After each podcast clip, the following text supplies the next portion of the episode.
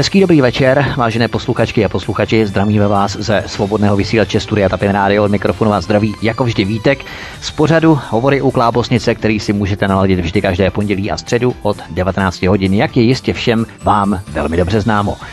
Našimi hosty dnešních večerních hovorů Klábosnice bude Jana Borkovcová, předsedkyně spolku Blok proti islamizaci. Ahoj. Dobrý den, ahoj a David Štěpán, předseda strany Blok proti islamizaci Obrana domova. Davide, zdravím vás. Ano, já vás taky zdravím, přeju krásný večer. Tak a my úvodem pořadu porušíme takový, řekněme, genderový stereotyp a dáme první slovo mužovi místo dámě, abychom se obeznámili s historií bloku proti islamizaci, protože jak jste si všimli, máme tu dvě zásadní věci, dva spolky, jednu stranu, v podstatě jednu stranu, pardon, jednu stranu, jeden spolek, které spolu navzájem kooperují, spolupracují. Tak eh, jak vůbec k tomu došlo, že jste si rozstřídili řídili takto stranu a spolek. Davide. Tak, e, krásný večer ještě jednou. Já se vrátím o zhruba 10 let zpátky, před deseti lety, kdy vznikla strana, která se tehdy jmenovala e, SDŽ a která měla, zvažovala tehdy název Domov, což tehdy mělo znamenat zkratu demokracie, odpovědnost, morálka, odvaha a vlastenectví. Tak to byla strana, která mimo jiné měla v programu jednu vele důležitou věc, se kterou se dneska po deseti letech strašně trápíme. A to je Lisabonská smlouva. A zároveň, když jsme e, kandidovali v roce 2010 eh, v parlamentních volbách, tak jedním z našich nosných témat byla obrana České republiky a boj proti nastupující islamizaci. To samozřejmě dneska už nikdo dávno neví, ale jedno z našich hesel tehdy bylo, že chceme zůstat územím eh, katedrál, eh, katedrál a univerzit a nechceme se stát území minaretů, mešit a hlavně práva šaria. A to nás potom vedlo samozřejmě postupně v těch dalších letech k tomu, že jsme se čím dále tím více začali přibližovat k tomu, co se jmenovalo kdysi IVČRN, ono to snad ještě stále existuje, eh, tato facebooková skupina a postupně jsme eh, začali pracovat na společné cestě a ta společná cesta vlastně vyústila ve vznik bloku proti islámu. To, že tehdy nám ministerstvo vnitra v podstatě zakázalo použít název blok proti islámu, nás nakonec vedlo k tomu, že jsme spolek, protože členem spolku můžete být i když jste členem politické strany, přejmenovali na blok proti islamizaci. A protože my jsme chtěli a věděli jsme, že je potřeba toto téma vnést do parlamentních voleb, tak jsme stranu, která původně, jak jsem říkal, měla mít kdysi název Domov, tak jsme ji přejmenovali na Blok proti islamizaci obrana domova. Proto vlastně ten, ta větší část toho názvu je totožná s názvem toho zapsaného spolku. A tím pádem logicky předávám slovo Janě. To. My jsme fungovali už eh, spolu vlastně v krajských volbách eh, spolu se stranou Úsvit Národní koalice. A eh, Úsvit bohužel už do poslanecké sněmovny znovu kandidovat nechce, ale jeho členové se s námi rozhodli kandidovat teď do, do parlamentních voleb, eh, což je skvělé a tím pádem jsme teďkom a tady. Fajn, to znamená, že vystřídali se určité formace, které se sjednotily, tyto se potom samozřejmě desintegrovaly nebo rozdrolily do menších celků a v podstatě formace, která vznikla teď, nebo se skupení Blok proti islamizaci obrany domova, je právě tou stranou, která bude kandidovat do parlamentu České republiky v letošních volbách 20. 21. října 2017. Můžete prozradit, Jani, kolikáté číslo nebo jaké číslo máte? Blok proti islamizaci obrana domova kandiduje číslem 13. 13, takže šťastné číslo, doufejme, že je šťastná Nádherné. budoucnost, která nás oprostí právě od těch prvků islamizace, o kterých si budeme následně povídat a ke kterým postupně navážeme, protože v tom roce 2007, zhruba před těmi deseti lety, jsme slyšeli možná o obřích nepokojích ve Francii v roce 2005, Ardvalés a dalších městech.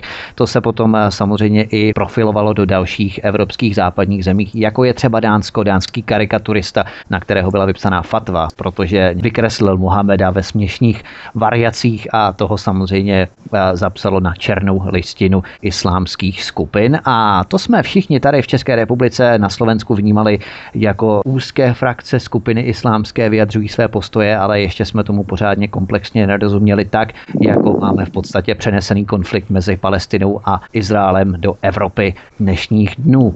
V tomto pořadu tedy rozebereme podrobně váš volební program s názvem Umíme to zastavit, ve kterém detailně rozepisujete koncepci, jakým způsobem bychom se měli vypořádat s nárůstem výskytu islámu v České republice, ať už doprovodných nebo průvodních jevů islamizace, nebo stoupenců tohoto vysoce agresivního muslimského etnika, které o sobě dává vědět každých několik dní dalšími a dalšími smrtelnými teroristickými útoky nejen na starém kontinentě.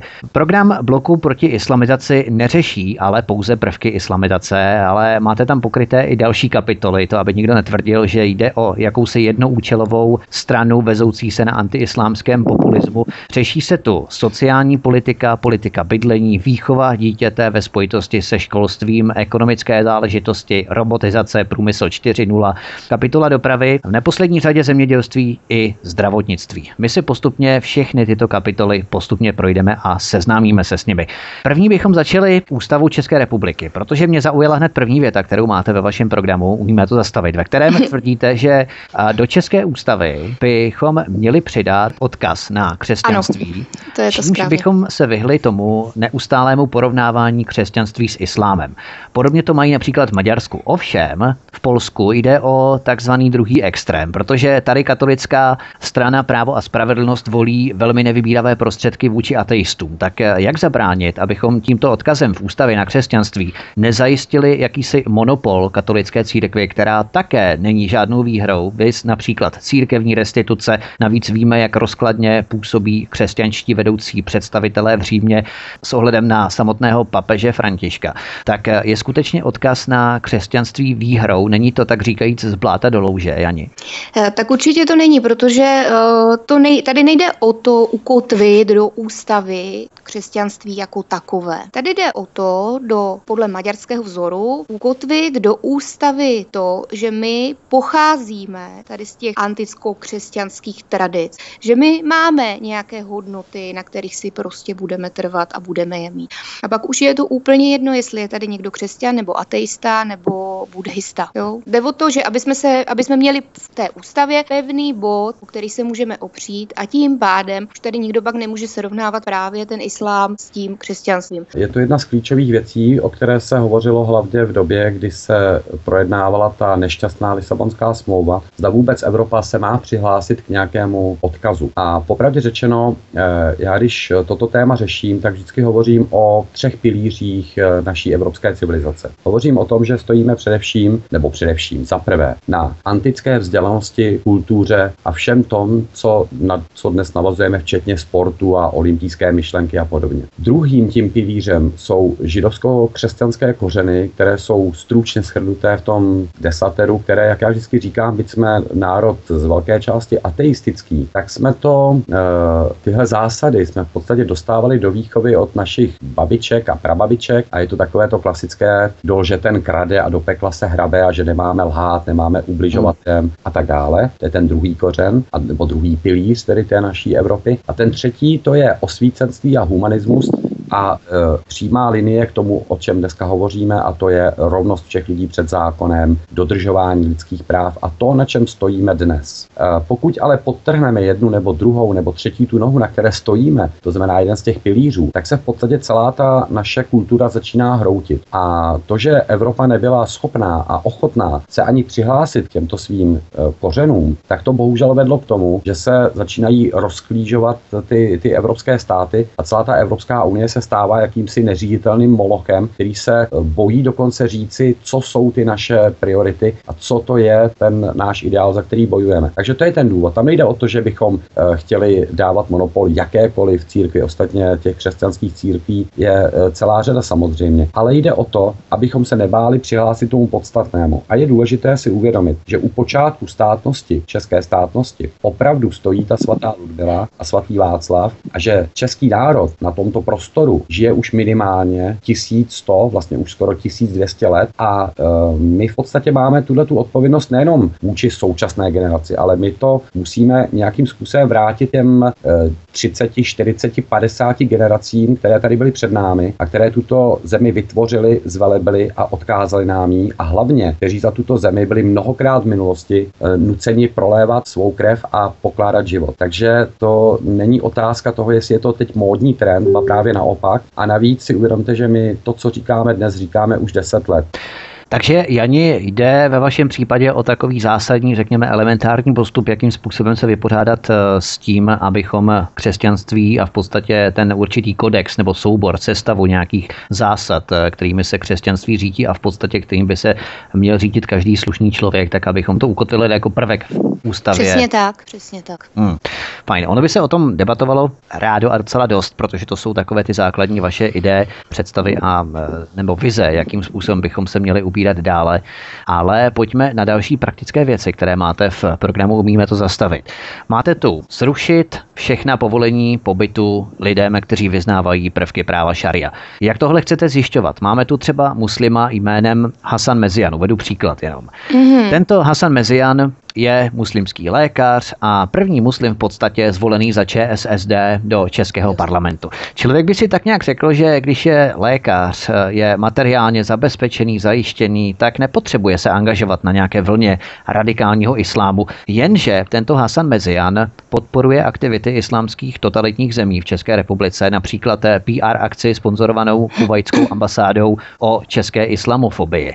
Takže jak byste posuzovali, kdo vyznává šariu a kdo ne? Chodit po muslimech a ptát se, vyznává šariu nebo ne, tak to asi není příliš efektivní řešení angažovat tajné služby na jejich sledování, nebo jaká je vaše představa tedy? Tam je určitě potřeba si říct, že všechno už bylo vymyšleno. My chceme islám postavit na, roze, na roveň všech, všech izmů, jako je třeba nacismus. A všichni víme, že v téhle zemi už poměrně dost dobře několik desítek let funguje zákaz propagace, že jo, to je mimo jiné, ale i sledování těch, kteří uh, tyhle zákazy porušují. My bychom to dělali naprosto stejně. To znamená, že uh, není možné, aby kdokoliv, kdo vyznává islám, uh, chodil po ulici a nosil například šátek.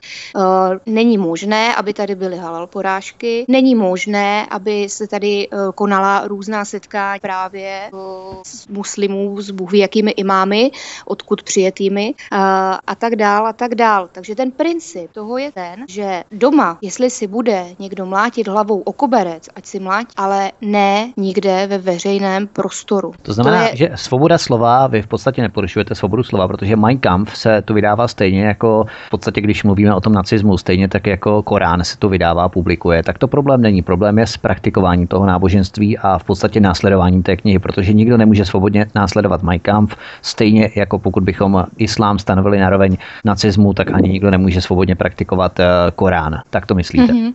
A jasně a přesně hlavně těch projevů toho. Jo, to není o tom, že, že někdo vydá Korán. Korán stejně nikdo prostě v podstatě číst nebude, protože jako kniha není systematicky uspořádán, takže ono, ono to jako kniha nemá úplně takovou uh, jako líbivou čtenost, nebo jak to, jak to nazvat.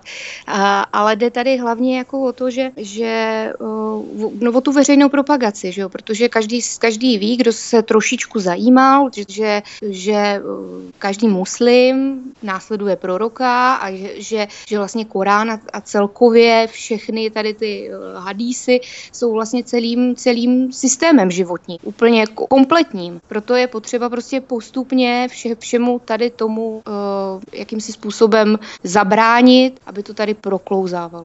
A Davide, máte něco? Školách. Ke školství se potom dostaneme, to je v podstatě oddělená kapitola. Davide, máte něco k doplnění k tomuto tématu? Určitě, určitě. Já, na to, já na to hned a rád navážu. Uh, za prvé je potřeba si uvědomit, že uh, samotný islám se neskládá jenom z Koránu, ten Korán to je opravdu knížka, která se téměř nedá včíst, ale uh, ono jde v podstatě o další věci a to, je, to jsou suny a hadísy a to nejpodstatnější, co podle nás jak si odděluje islám od všech normálních slušných náboženství, tak jsou zásady práva šaria.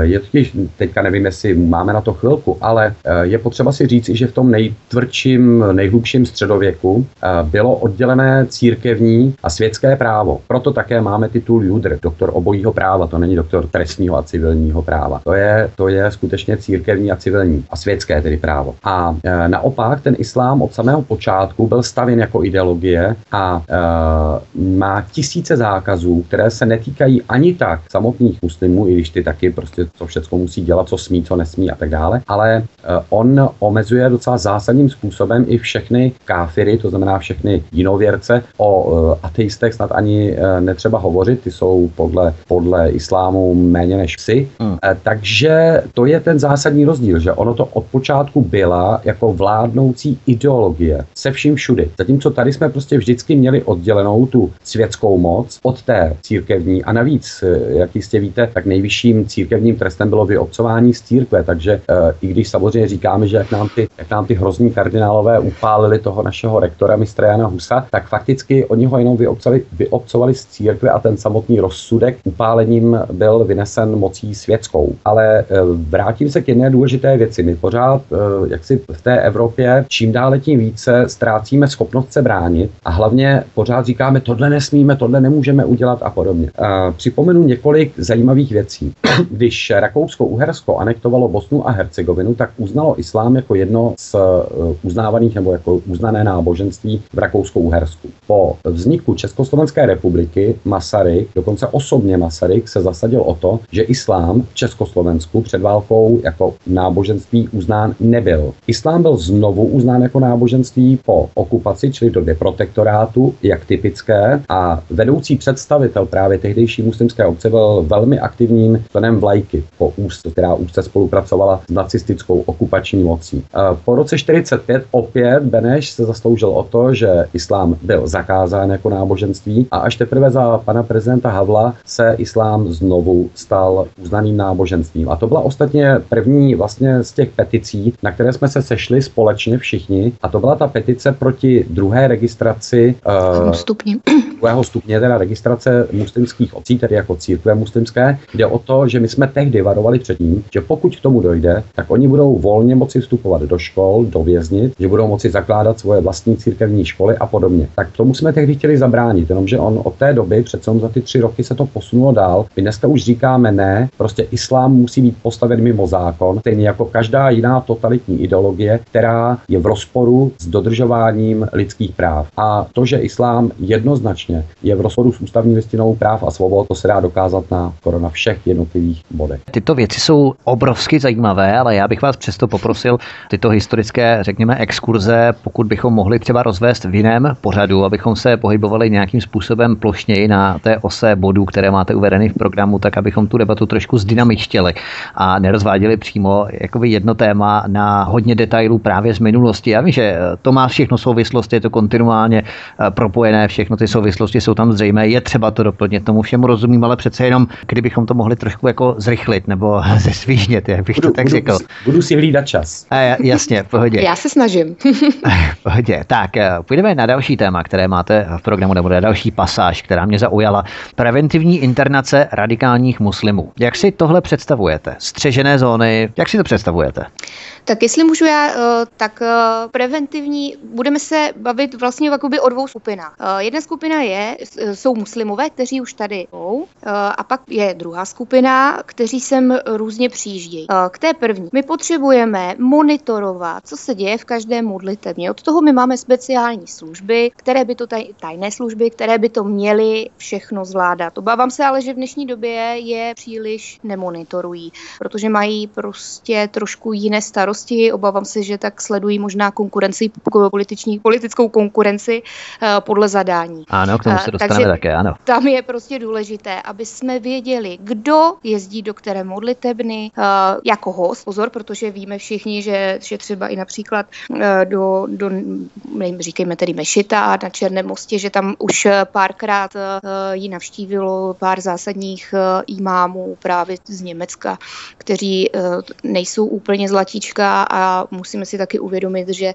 že eh, v těch mešitách se opravdu ukážou právě ty, ty nejortodoxnější směry islámu, salafistické, vahabistické a tak dál. Právě to je, taky souvisí asi se sponsoringem a odkud tam přichází peníze.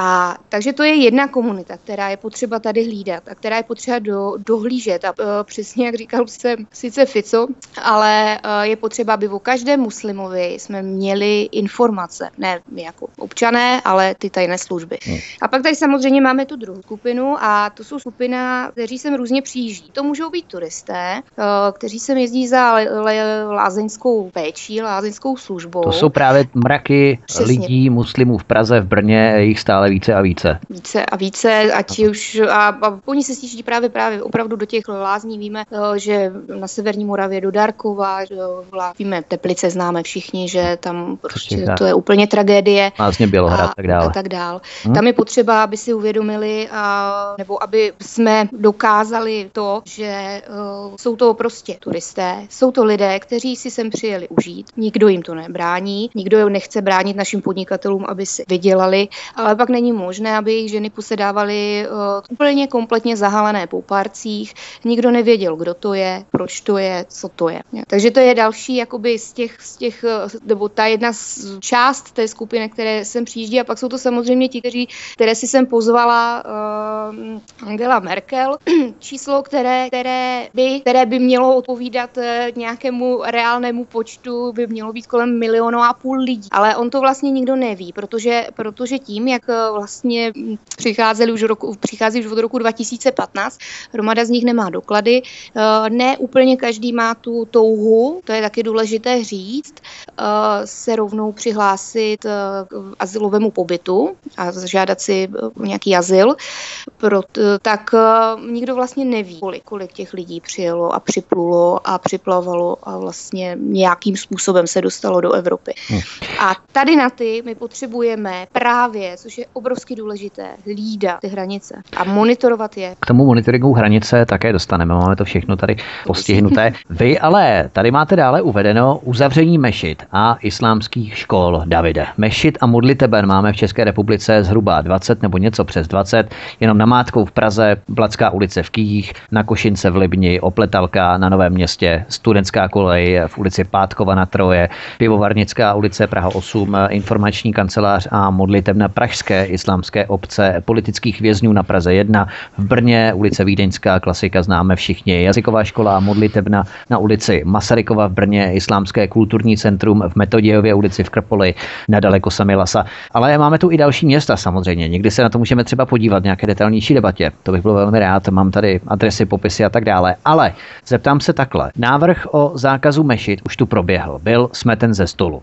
Jak chcete přesvědčit a získat pro tento návrh další poslance, abychom naše přání proměnili v požadavek, který má reálnou šanci na úspěch? Ono je hezké říct, zrušíme něco. Takových eh, ad hoc návrhů tu máme celou řadu, ale v politice většinou býváme členy nějaké širší koalice, se kterou je třeba se nějakým způsobem přeci jen dohodnout. Tak eh, jak k tomuto přesvědčit a získat další strany, Davide? Eh, je to zajímavá otázka, ale jedná se o to, že jestli jste si všimli, tak po posledních třech, čtyřech měsících všechny strany, až na pár výjimek, všechny začínají hovořit o tom, že je potřeba chránit naše národní zájmy a tak dále a že je potřeba se postavit proti diktátu Bruselu. Je to zajímavé. Tak je důležité, abychom po volbách to, co oni teďka říkají, že budou dělat, tak hlídat to, aby to opravdu dělali. To znamená eh, v podstatě donutit je, aby to, co slibovali, aby skutečně udělali. To za prvé. Za druhé, činnost tajných služeb by měla sloužit tomu, abychom mohli prokázat, že těch i v těch uh, oficiálních, i v těch neoficiálních modlitebnách či mešitách, že se tam skutečně hlásají věci, které jsou v příkrém rozporu naší ústavou. A pokud tohleto, jak si pustíte uh, do veřejnosti a ty, ti lidé, kteří zatím si říkají, no je to jenom se tam modlej, tak pochopí, že tam se v podstatě opravdu učí to, jakým způsobem, jak to říkával, jak to říkával kdysi Gottwald, uh, jak nám podříznout krky, tak tím pádem je potom jednoznačné, že máme důvod, proč ty uh, především za první uh, nelegální modlitebny uzavřít, protože oni uh, vykonávají jinou činnost, než jaké byly, jaké byly schváleny. A za druhé, ty mešity, o ty oficiální, kde se jednoznačně hlásá tato forma islámu, tak uzavří proto, protože je tam hlásána ideologie, která směřuje k potlačování lidských práv a svobod a která přímo ohrožuje bezpečnost této republiky.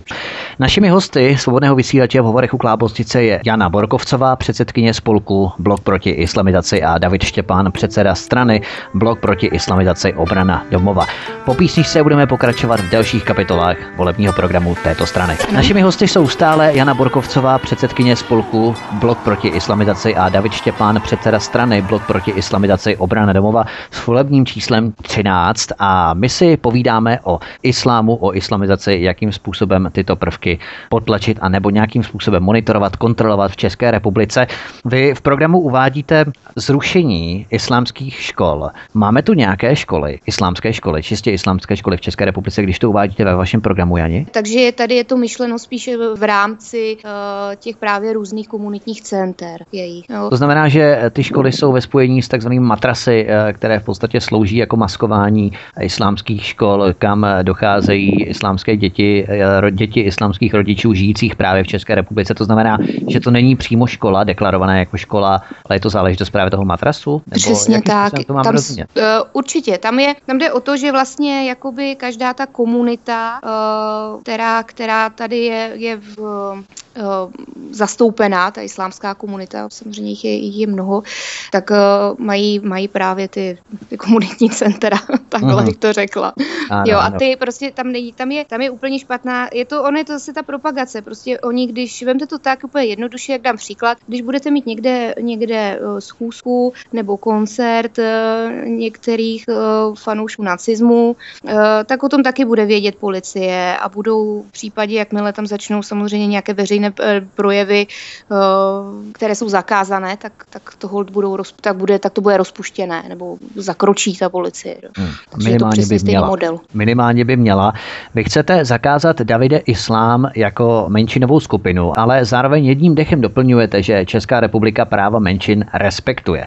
Teď nebudeme řešit islámskou ideologii, která v podstatě sama práva menšin potlačuje.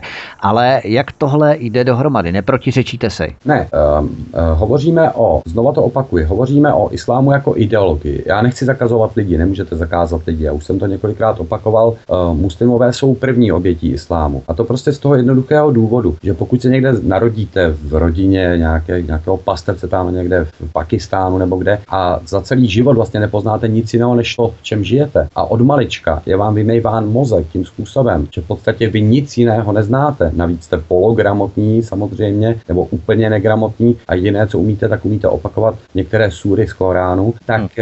uh, ti lidé vlastně mají pocit, že nic jiného neexistuje, že to je to jediné správné. Takže já jim to přeci nebudu vyčítat, že, že oni se měli tu smůlu, že se narodili do téhle hrůzy. Ale největším nebezpečím, a ostatně to říkali už naši pradětkové, když říkali, že poturčenec horší Turka, největší problém je potřeba hlídat si ty, kteří přestupují, konvertují k islámu, protože ty tak činí uvědomí toho, k čemu to konvertují. Že konvertují opravdu k naprosto zrůdné ideologii eh, a ty důvody mohou být nejrůznější, ale v každém případě tito lidé mají být sledováni v první řadě. A co se týče toho, kdo prostě si, představme si hypotetickou, uh, hypotetickou situaci, že někdo si koupí tu uh, knihu tlustou, přečte si ten Korán a tak se do něj zamiluje, že se z něho stane muslim, no tak co se dá dělat, tak z něho hold bude muslim, on teda bude pětkrát denně si rozbalí doma v obýváku kobereček, ať si to udělá. Pokud to bude dělat doma a pokud teda nezačne ovšem samozřejmě aplikovat i všechny ty další věci, to znamená, že začne mlátit manželku a začne hlavně nutit třeba děti, dcery, aby chodili ven zahalené, tak do té doby proti němu nemáme důvod zakročit. Chceme zrušit zákony omezující svobodnou demokratickou diskuzi, takzvané projevy nenávisti. My víme, že se členové parlamentního výboru pro lidská práva, tehdy ještě za Jiřího Dinsbíra, setkali se zástupci společnosti Facebook v České republice, vedeními ředitelkou pro vnější komunikaci této sociální sítě Monikou Bikertovou, aby je přesvědčili o tom, že mají rychle odstraňovat nevhodné příspěvky. Mimochodem jako náměstkyně Jiřího Dinsbíra dříve pracovala i Kateřina Valachová, následná ministrině školství, nyní je to Stanislav Štech, ještě pár dní. Takže tyto snahy tu proběhly v České republice. Jaké důkazy máte o tom, že u nás skutečně dochází k mazání tzv. hate speech na sociálních sítích, když to chcete zrušit? Nějaká osobní praxe se smazáním příspěvků na vaší facebookové stránce třeba? Tak já si osobně myslím, že úplně eh, snad každý zaregistroval tu největší praxi a to bylo zrušení uh, facebookové stránky Islám uh, IVČRN, Islám České republice nechceme, která měla nějakých 180 tisíc lajků. Tu stránku už eh, pak oživili asi na, na dva dny a zrušili ji úplně. Takže o čem se tady vlastně bavíme? To je naprostá totalita, to, co by předvádí Facebook. Eh, eh, můžu vám říct, že my jsme zkoušeli i vtipné video natočit, kde jsme na zahradě natočili slimáka, ale jako slimáka z náhradního. Jo. Toho ošklivýho teda. To je, no, ten bez jo, jo. jo. jako solí nevíme a Facebook to vyhodnotil, že jelikož to bylo zveřejněné na našem, našem Facebooku, bloku proti islamizaci, že je to nevhodné. Takže tady opravdu už je, bych řekla, tak za minutu 12, ne ani za pět minut 12, protože uh, tyhle restrikce, které tady probíhají, to utlačování těch druhých názorů, víte, ono by bylo prostě ještě pochopitelné, kdyby odstranili nějaký příspěvek, kde jste třeba opravdu hrubý, vulgární, sprostí a chcete všechny střílet. Já to pochopím. Hmm, hmm. Ale tady nejde o to, tady jde o to, že tady se ruší vlastně jiný názor, se maže. Hmm. Naprosto, naprosto na, na denním pořádku a my s tím máme bohatou praxi i vlastně tykom, co máme Facebookovou skupinu Blok proti islamizaci a, a tam jako pravidelně jednou týdně něco odstraní. Naposledy, když já jsem tam dávala příspěvek, o, který byl, re, to byla recese, byla to legrace, kdy při jakoby ohledě kanibalismu, že vlastně nikdo jsme taky neviděl žádného kanibala, tak proč se bojíme, mm-hmm. tak nám za to taky jako zablokovali Facebook. takže takže tohle je naprosto šílené. Ono je totiž důležité si uvědomit, že Facebook je monopol. Tady prostě nemá žádná jiná uh, sociální síť takovou, takový dosah a vlastně ona žádná ani jiná není, jo?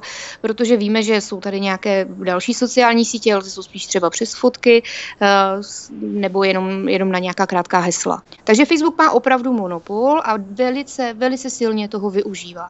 Další, co je velký problém, je ten, že vlastně si to daňový poplatník pak platí sám, protože všechny ty nástroje, které k tomu, uh, které k tomu vlastně, nebo než k tomu ten Facebook došel, že nás má nějakým způsobem troš, docela dost omezovat, uh, přišli právě z těch, od těch lidí, kteří živí, živí daňový poplatník. Jo? Z ministerstev, hate free, taky víme všichni, že je to vlastně financované státem z norských fondů a tak dál a tak dál. Takže to je na tom ještě to víc ke zvracení.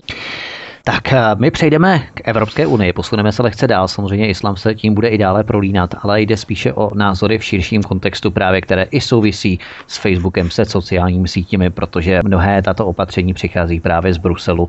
Chceme jít cestou přednosti našich zákonů před Evropskou unii. Vy tedy odmítáte referendum o vystoupení z Evropské unie, chcete jenom nadřazení naší legislativy nad eh, komunitárním právem Evropské unie, Davide? Ne, ne, naopak, to, to, to, je, to je jinak.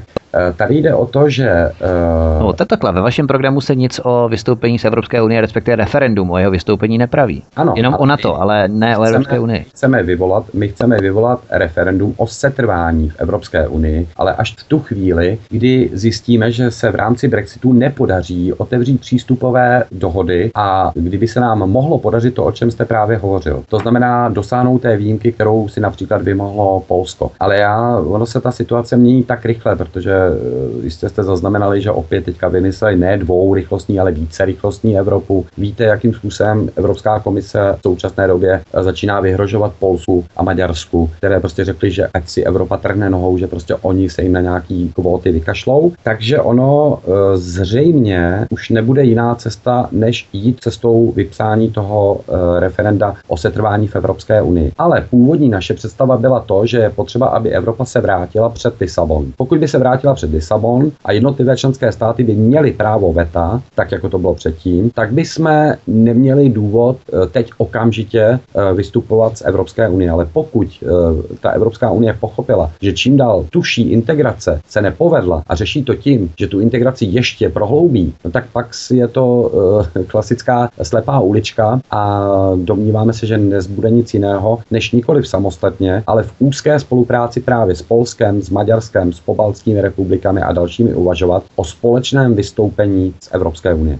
Totiž v jiné pasáži uvádíte, že Evropská unie se přijetím Lisabonské smlouvy zásadně změnila, to jste tu v podstatě načal a Česká republika je nucená přehlasováním především ze strany Německa a Francie, nucená přijmout opatření, která jsou často v rozporu se zdravým rozumem nebo minimálně v rozporu se zájmy České republiky. Občané by měli mít možnost se k tomu vyjádřit. Jaká konkrétní opatření v rozporu se zdravým rozumem nebo zájmy zájmy České republiky máte na mysli, například, Janě? Tak eh, nevím, jestli ten pořad eh, je nafukovací, ale můžeme, můžeme. Nafukovací máme pouze čluny ve středozemním moři, ano. metafora mě napadla. Povídej. No a to je, to je ono, jako na, my, my, jsme, my jsme se k něčemu zavázali, že budeme něco plnit, ale to teda ostatně vlastně všechny státy. A já se ptám, proč, proč teda nechrání Itálie a Řecko své hranice, aby, aby sem nemohli přijít nelegální gradě? Proč potom je teda teda Polsko s Maďarskem ve chvíli, kdy odmítnou nějaké přerozdělení, uh, uh, vlastně soudně odmítnuto, že musí plnit Lisabonskou smlouvu a dohody. Jako přece, přece jestli má něco fungovat, tak to musí fungovat uh, na partnerském vztahu a ne na vztahu podřízený a nadřízen. A v té chvíli, kdy, kdy se teda Merklová rozhodla, že nám tady já pošle 3,5% zadržených imigrantů ročně, což je nějakých 70 tisíc lidí, tak my je musíme přijmout. Já se obávám, že nemusíme. A jestli, jestli, uh, jestli si někdo v Bruselu myslí, že, že musíme skákat, jenom protože jsme podepsali Lisabonskou smlouvu, tak já tvrdím, že taky nemusíme, protože přesně ty zmiňované státy třeba nedodržely ani dublinské dohody. Jo. Takže ať se na mě nikdo nezlobí, ale ne. V další pasáži programu uvádíte. NATO se rovněž změnilo a druhou největší armádu má Turecko, které zrušilo sekulární stát a vrací se k autoritativnímu náboženskému státu. NATO nechrání hranice členských států před imigranty, naopak eskaluje napětí na Ukrajině, což by mohlo vést k fatálnímu konfliktu s Ruskem, který by znamenal především konec Evropy. Je třeba dát občanům možnost vyhlásit referendum i o členství v NATO. Na jiném místě uvádíte dostatek peněz pro obranu a policii. Myslíte si, Davide, že z 10 milionů obyvatel jsme schopni ještě vygenerovat dostatečné kapacity na pokrytí armády tak, abychom po vystoupení z NATO eventuálně měli dostatečně silnou armádu a policii? Jak chcete lidi donutit ke znovu zavedení povinné vojenské služby na tři měsíce, což uvádíte ve vašem programu? Jde mi o ten prvek eh, povinné vojenské služby. Eh, u nás existuje v ústavě stále ještě braná povinnost. To znamená, pokud existuje braná povinnost, tak v případě válečného ohrožení tak jako tak ty mladé muže povoláte k obraně státu. A e, ta situace, kdy povoláte někoho, kdo v životě v ruce nedržel plintu, tak to e, znamená, že akorát vyrábíte kanon futter, to znamená, že ty kluky posíláte na jistou smrt. To znamená, nejde o to, že by se měla zavést základní vojenská služba, ale ten povinný vojenský výcvik, který bude probíhat v podstatě po skončení střední školy, prodloužené prázdniny, tomu říkejme, by spočíval v tom, že by ti hoši že by ty kluci prostě ráno přišli, měli by, uh, měli by vyčištěný boty, měli by zapnutý knoflíky a celý den by cvičili. To je celé. A odpoledne nebo k večeru by kolem páté hodiny by odešli zase domů. Uh, je to také jediná možnost, protože v současné době už jaksi kasárna samozřejmě nemáme. Takže uh, nějakým způsobem zacvičit s lehkými zbraněmi a tak dále. No ale máme-li branou povinnost, tak potom uh, snad je samozřejmé, že musíme ty kluky mít vycvičený aspoň natolik, aby věděli, jak se mají, jak se mají krýt v případě, já nevím, minometného útoku a podobně. Takže to je, to je samozřejmá věc. Druhá věc, když si projdete, jaké byly náklady na armádu za první republiky, tak se pohybovali od 14 do 20% HDP. To znamená, pardon, omlouvám se, eh, od 14 do 20% z rozpočtu eh, tehdejší Československé republiky. Hmm. Eh, my dneska neplníme ani to, co jsme slíbili, když jsme vstupovali do NATO.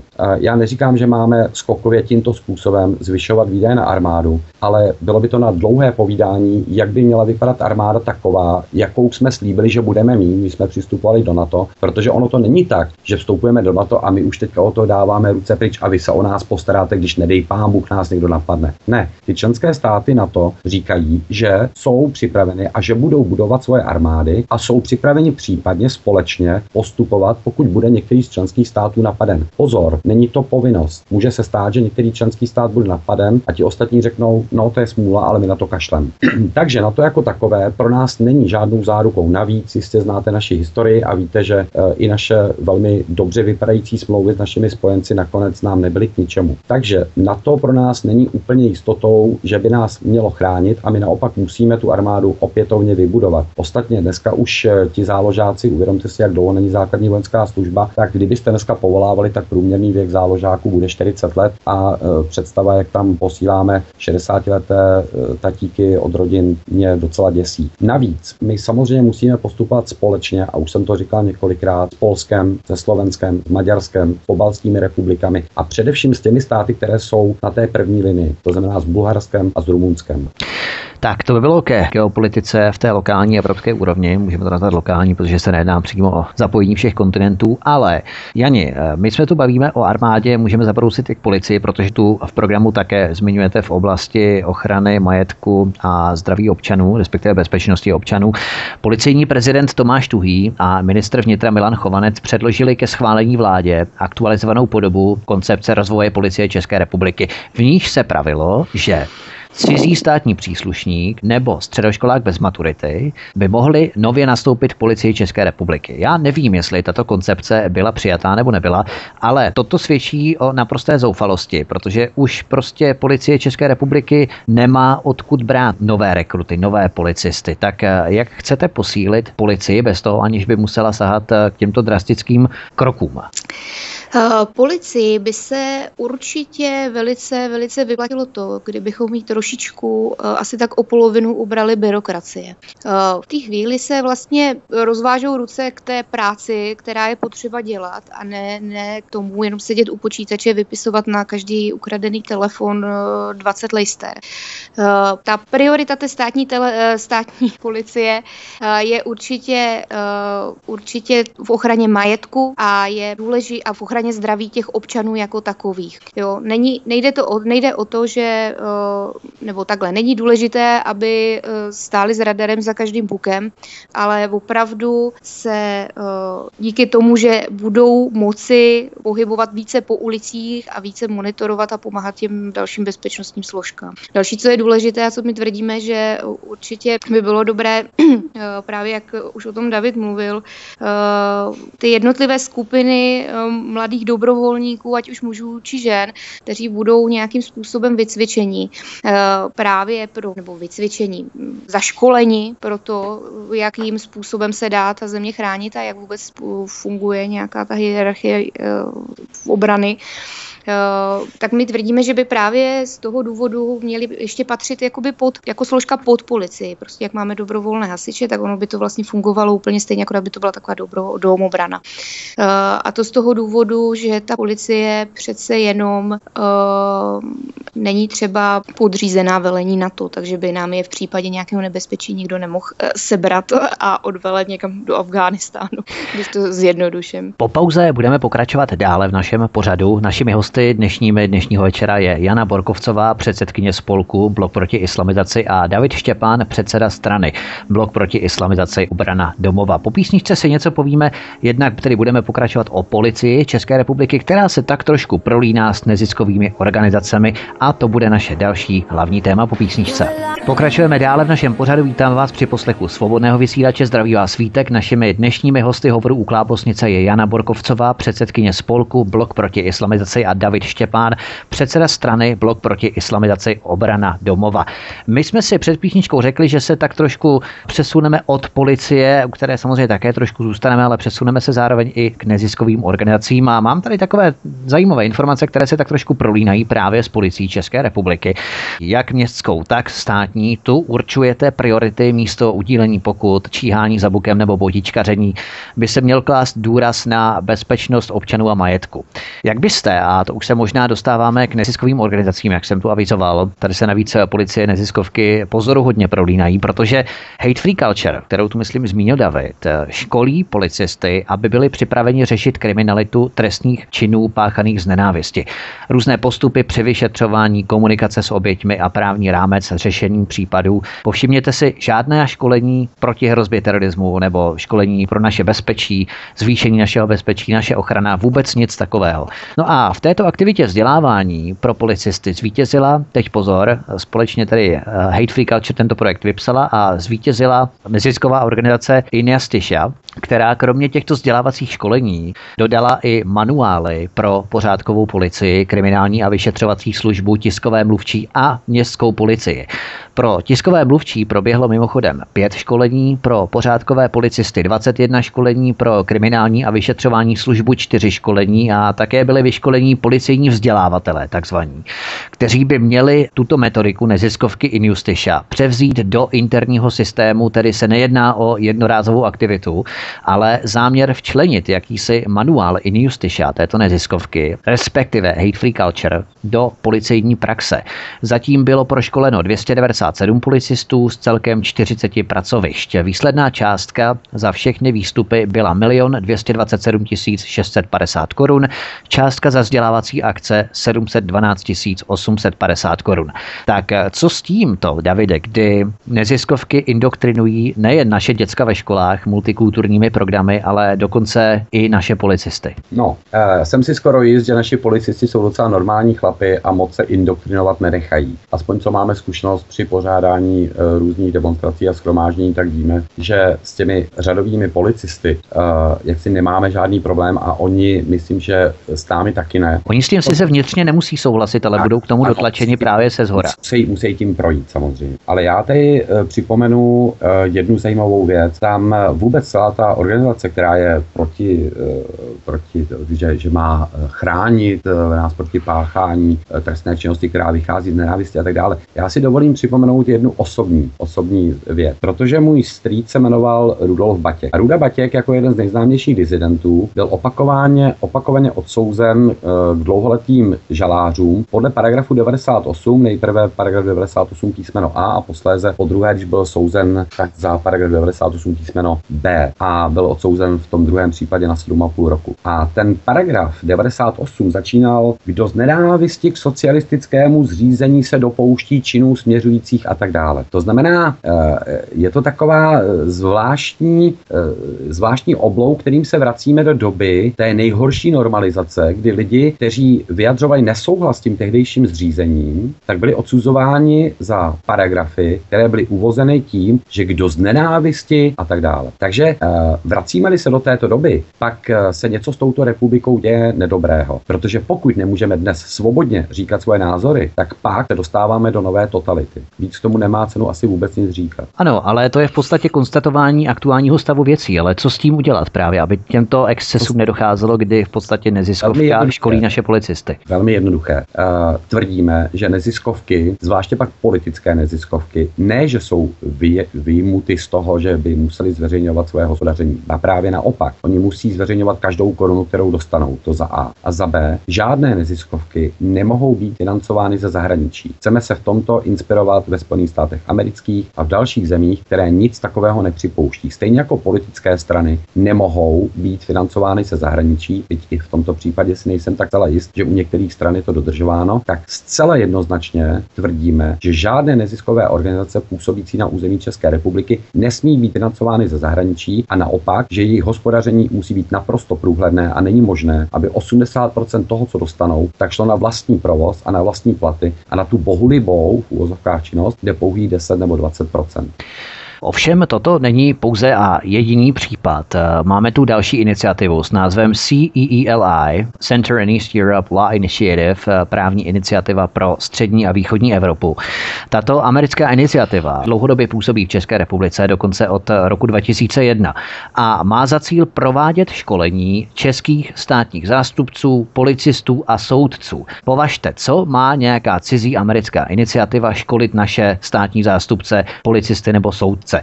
Tak eh, jakým způsobem se vypořádat s těmito různými pokoutními iniciativami, Jani? Protože tady ten problém eh, zasahuje do více vrstev, eh, do více spekter a nejde pouze o neziskové organizace, jak je vidět. No ono tam jde hlavně o to financování vždycky.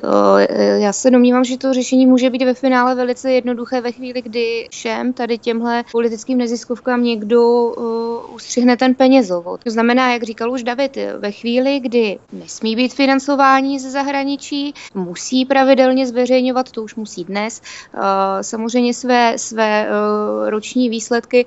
Já jsem osobně i proti, aby byla uděleno nějakým způsobem třeba jenom počet, kolik může být takovýhle neziskovek eh, na území České republiky. Možná by to mohla být jedna až dvě a myslím si, že by nám to úplně bohatě stačilo, protože já opravdu nechápu, na co je potřeba, aby zase za peníze daňových poplatníků, protože tahle neziskovka bude mít určitě zase nějaké granty, ať už z, nějakého měst, z nějaké městské části nebo, nebo z nějakého ministerstva, je to vlastně úplně jedno, vždycky jsou to peníze daňového poplatníka, tak eh, proč si daňový poplatník musí tady tohle platit? Tady jde o to financování zahraničí, no. že aby to nedělali tak jako v Rusku, kdy zaměstnanci si naberou v podstatě dluhy, hypotéky, půjčky v západních hmm. bankách a potom přijedou zpátky a v podstatě nevykazují to jako činnost neziskovky, ale pouze jako své půjčky v západních bankách. To znamená, ty peníze potom jdou tímto způsobem do Ruské federace, protože tady mají také v podobě zahraničních agentů, že označení těchto neziskovek s více než 20% tuším, tak aby to nešlo i tímto způsobem obejít potom. Ne, já osobně si myslím, že tady tyhle jako věc, tady tyhle, tyhle typy neziskovek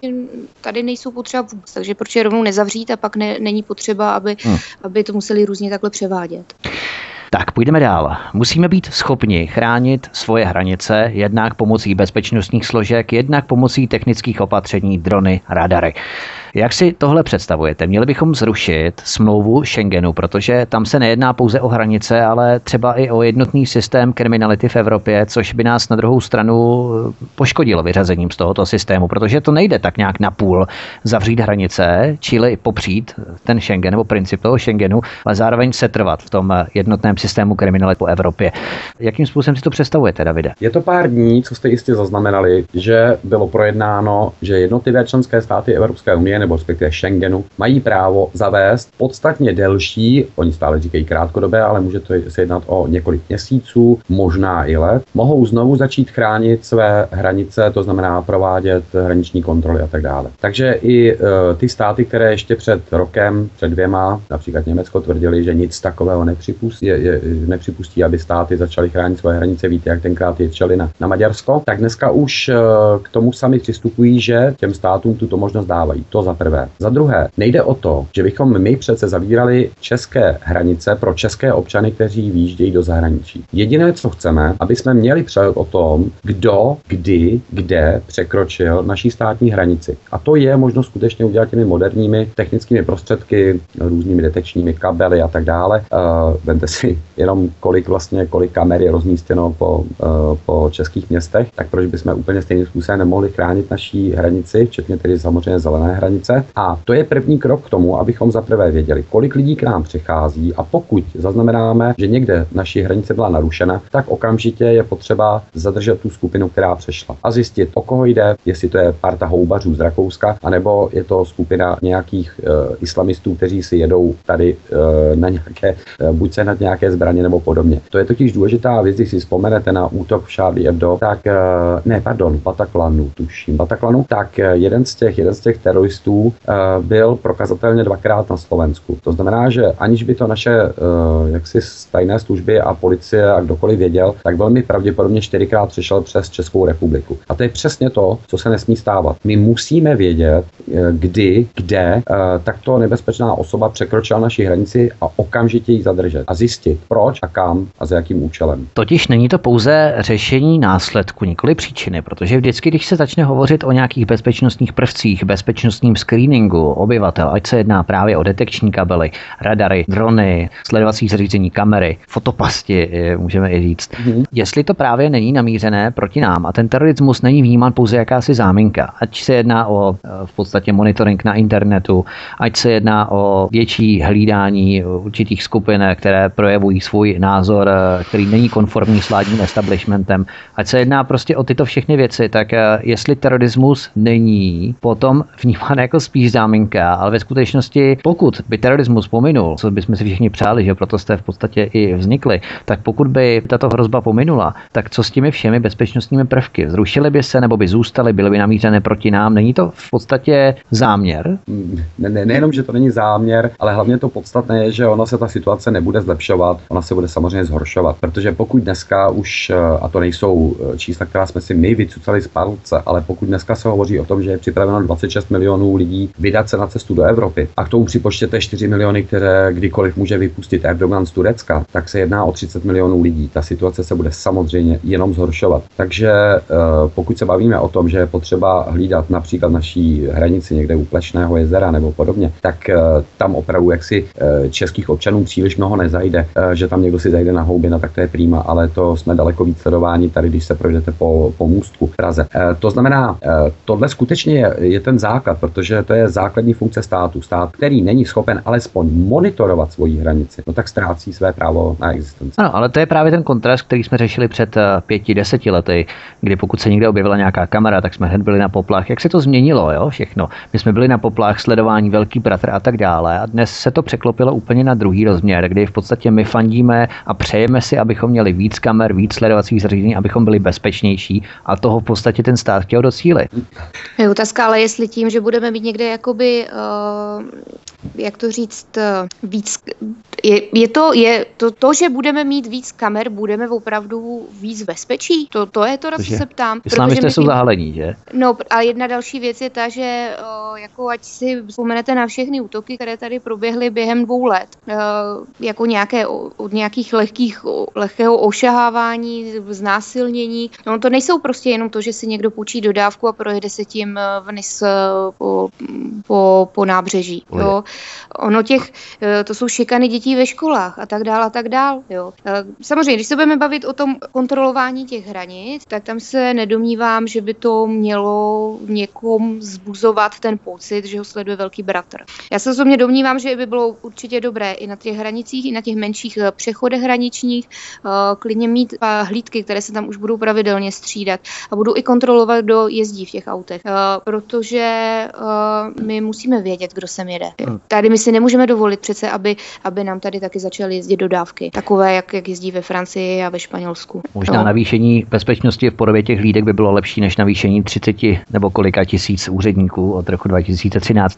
Davide, máte k tomu ještě co to dodat, anebo přejdeme, nebo přejdeme už eh, k sociální politice? Jednu jedinou věc tomu dodám. Jestliže ti, kteří říkají, že stát není schopen chránit své hranice a pak to začíná řešit tím, že na našich velkých náměstích jsou rozmístěvány betonové bloky, tak těch náměstí je nepoměrně více, než co by bylo potřeba vynaložit na to, abychom měli před o tom, kdo se pohybuje přes naší státní hranici. Bavíme se o hranici Německo a Rakousko, nebavíme se vůbec, hmm. že budeme že, ke Slovensku nebo na nahoru na Polsko. No to jsou právě ti naši političtí korektníci, kteří neustále někoho osočují, že uh, žádný plot nemůže přece být na nějaké hranici evropské, že jsme přece uh, svobodní, nejsme jako za komunismu, ale ploty v podstatě nebo barikády na náměstích jim nevadí, kolem Eiffelovky a tak dále. Ano, ta bude skleněná, skleněná celá vitrína, že jo, budou se jo. všichni chodit dívat na Eiffelovku. Tam pro boha jde prostě o to, že dokud to můžeme udělat jako v nějakým, nějaký mezi slušně a míru milovně, dejme tomu, tak prostě udělejme to takhle, protože až bude nejhůř, tak prostě postavíme ten plot, jak to postavil Orbán, protože se prostě nebude moct dát nic jiného dělat.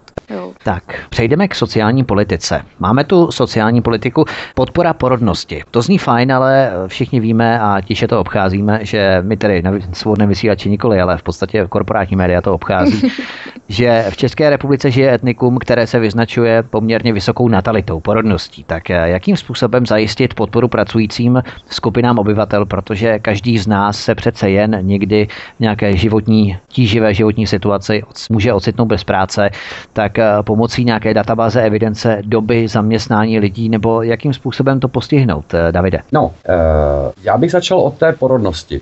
To s tím úzce souvisí, protože řekněme se to na rovinu, jsou tady určitá skupina lidí, kteří se v podstatě rozhodli, že pracovat nebudou a protože už druhá, třetí generace v podstatě nevědějí, jak práce vypadá, tak žijí z toho systému jak, tak, jak byl nastaven.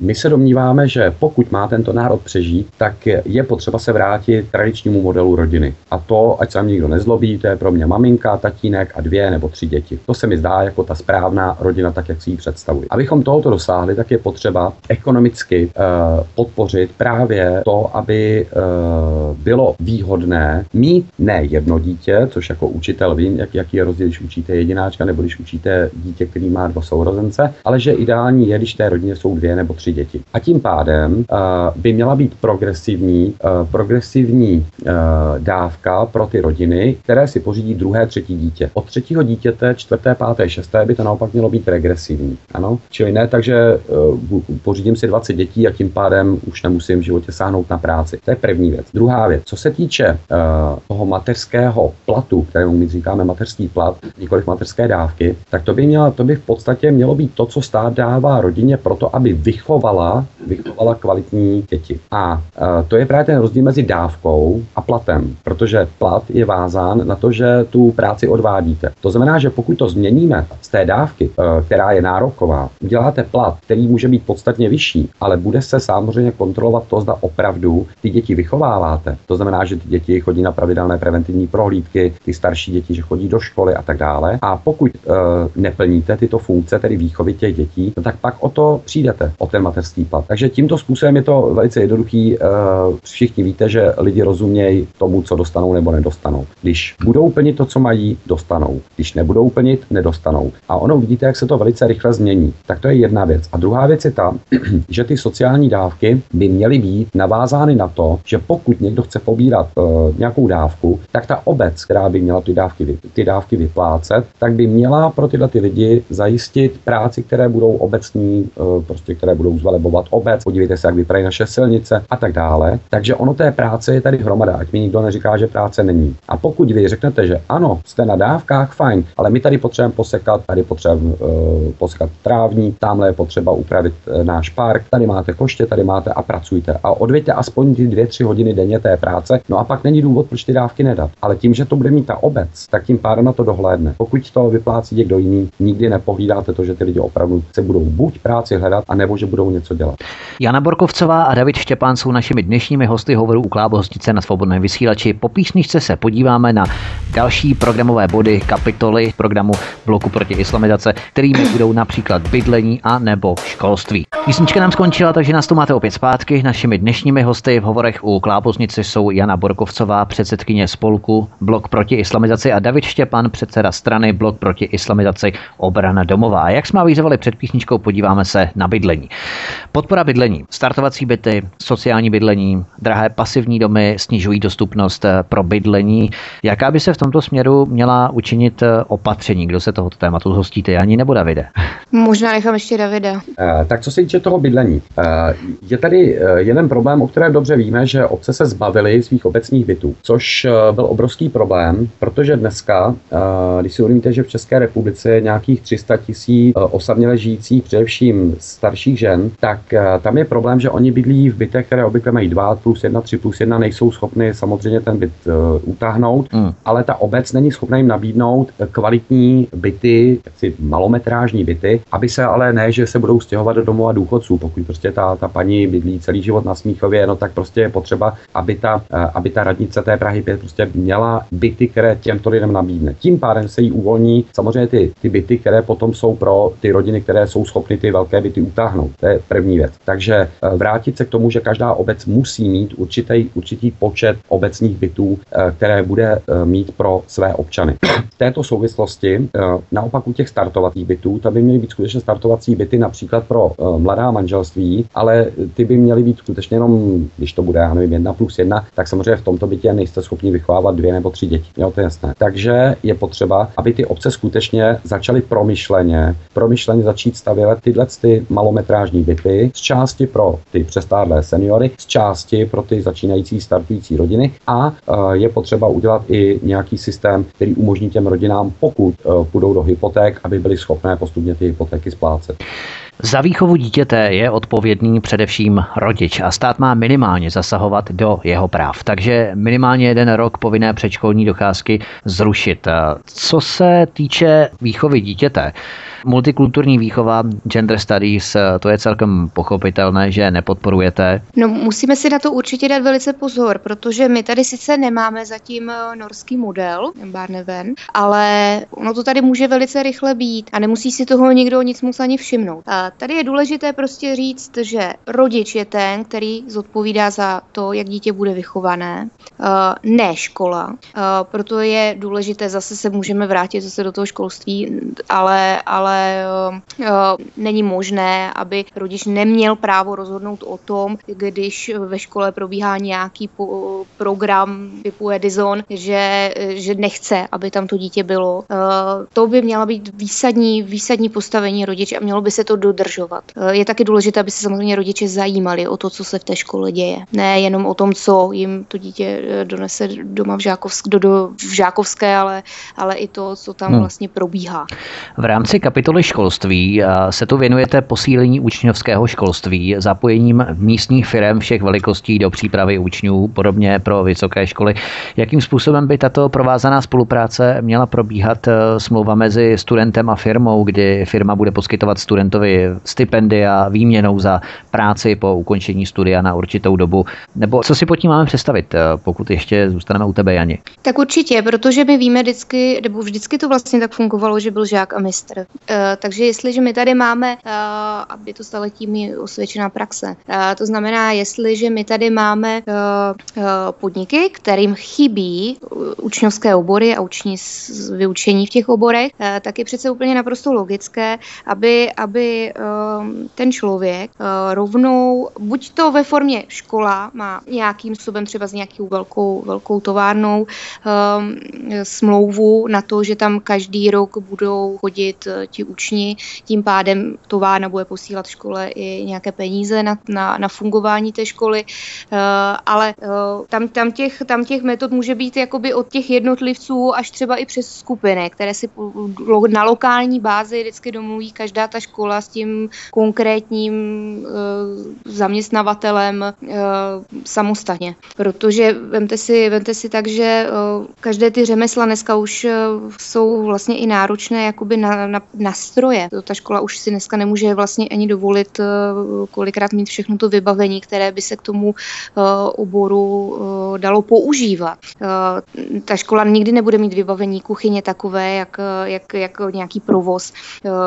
Když budete tiskař, tak budete mít stroje, které budou stát desítky milionů, takže nikdy nebudete ta škola mít to, aby takové, takové finanční zázemí, aby mohla v té škole vybavit ty učebny super Jo. Takže tohle je i ta cesta, která se, s kterou se to stejně bude muset ubírat, to učňovské školství. A pak samozřejmě přece není problém, aby se ti učni dodělali, uh, dodělali nějakým způsobem ve stejném oboru i maturitu, ale budou hlavně vědět, že budou mít práci a že ta práce bude dobře placená a hlavně nebudou utíkat z těch oborů, protože ve chvíli, kdy vám nějaký zaměstnavatel poskytne nějakým způsobem uh, finanční zázemí po dobu studia, tak je pak potřeba se mu samozřejmě nějakým způsobem to kompenzovat. Ono by to takhle šlo třeba dělat i v tom lékařství, kdy, kdy to není sice samozřejmě učňovský obor vůbec, ale my se tady všichni hrozně divíme, že nám utíkají eh, lékaři, které eh, vlastně zase daňoví poplatníci živí na vysokých školách. Eh, no jenže ono je to pak těžké, když si máte dělat nějakým způsobem atestaci a v nemocnici vás přijmou na čtvrtinový úvazek a vy nemáte málem z čeho žít. Jo? Hmm. Takže, takže je zase potřeba víc, víc provázat tu školu s tím soukromým sektorem. Myslím si, že to vůbec není, vůbec není špatná cesta. Máte to tady velmi komplexně promyšlené. Právě se zkusme přesunout od středních, eh, ty už si tu částečně načla téma terciálního vzdělávacího systému a koncepce s tímto spojené získávají se vysokoškolské tituly diplomovými a bakalářskými pracemi jako genderové stereotypy v textech skupiny Vysacích zámek. Jak se stavíte mimochodem ke třem miliardám, které si vymohly eh, naposledy vysoké školy? Jsou opodstatněné, Davide? Eh, nikdy bych neprotestoval ani proti koruně, která se eh, věnuje do, z, do školství. To v žádném případě. Jde o to, jestli budou vynaloženy účelně. Ale já se vrátím k té základní myšlence a to je vůbec ten základní strategický pohled na celý systém vzdělávání. My musíme jít cestou, že na všech stupních vzdělávacího procesu musíme obnovit náročné a především technické vzdělávání. Co se týče e, základních škol, trváme na tom, že po třetí, páté, sedmé, deváté třídě musí být e, jakési srovnávací testy, které jednoznačně ukáže, ukážou, jaká je kvalita jednotlivých základních škol. To za prvé. Za druhé, střední školy, pokud jsou to soukromé střední školy a pokud e, na těch středních školách je taková úroveň, že 30, 40 nebo i 60% studentů těchto soukromých středních škol neuspěje u státní maturity, pak takováto střední škola nemá nárok ani na korunu ze státního rozpočtu. Je totiž nesmysl, lidi si myslí, že soukromá škola, už ten pojem, jak si napovídá, že studenti si tam jaksi platí to školné. Je to nesmysl. Ty školy z 80 až 90% jsou financovány úplně stejně jako státní střední školy. Takže pokud je to střední škola, která je naprosto nekvalitní, tak nemá nárok ani na korunu. Pokud si tam na takové škole někdo chce studovat, prosím, ale potom opravdu za svoje. Potom to bude skutečně soukromá střední škola. Co se týče vysokých škol, je to úplně stejná situace. Vysoké školy nemají nárok, mají pouze právo požádat o nějaký státní příspěvek, ale stát se musí v první řadě postarat o to, aby byly velmi špičkově financovány naše klasické státní vysoké školy, to znamená ČVUT, eh, VŠHT, Česká zemědělská univerzita, eh, technika v Brně, Baňská, Vysoká škola Baňská v Ostravě a tak dále. A eh, ty další vysoké školy, které produkují právě, právě ty promované balneologie a podobné nesmysly, Tak pokud si někdo chce studovat takovou soukromou vysokou školu, ať si ji studuje za svoje. To je všechno. Uvolní se tolik peněz, že nebudeme vědět, co s nimi.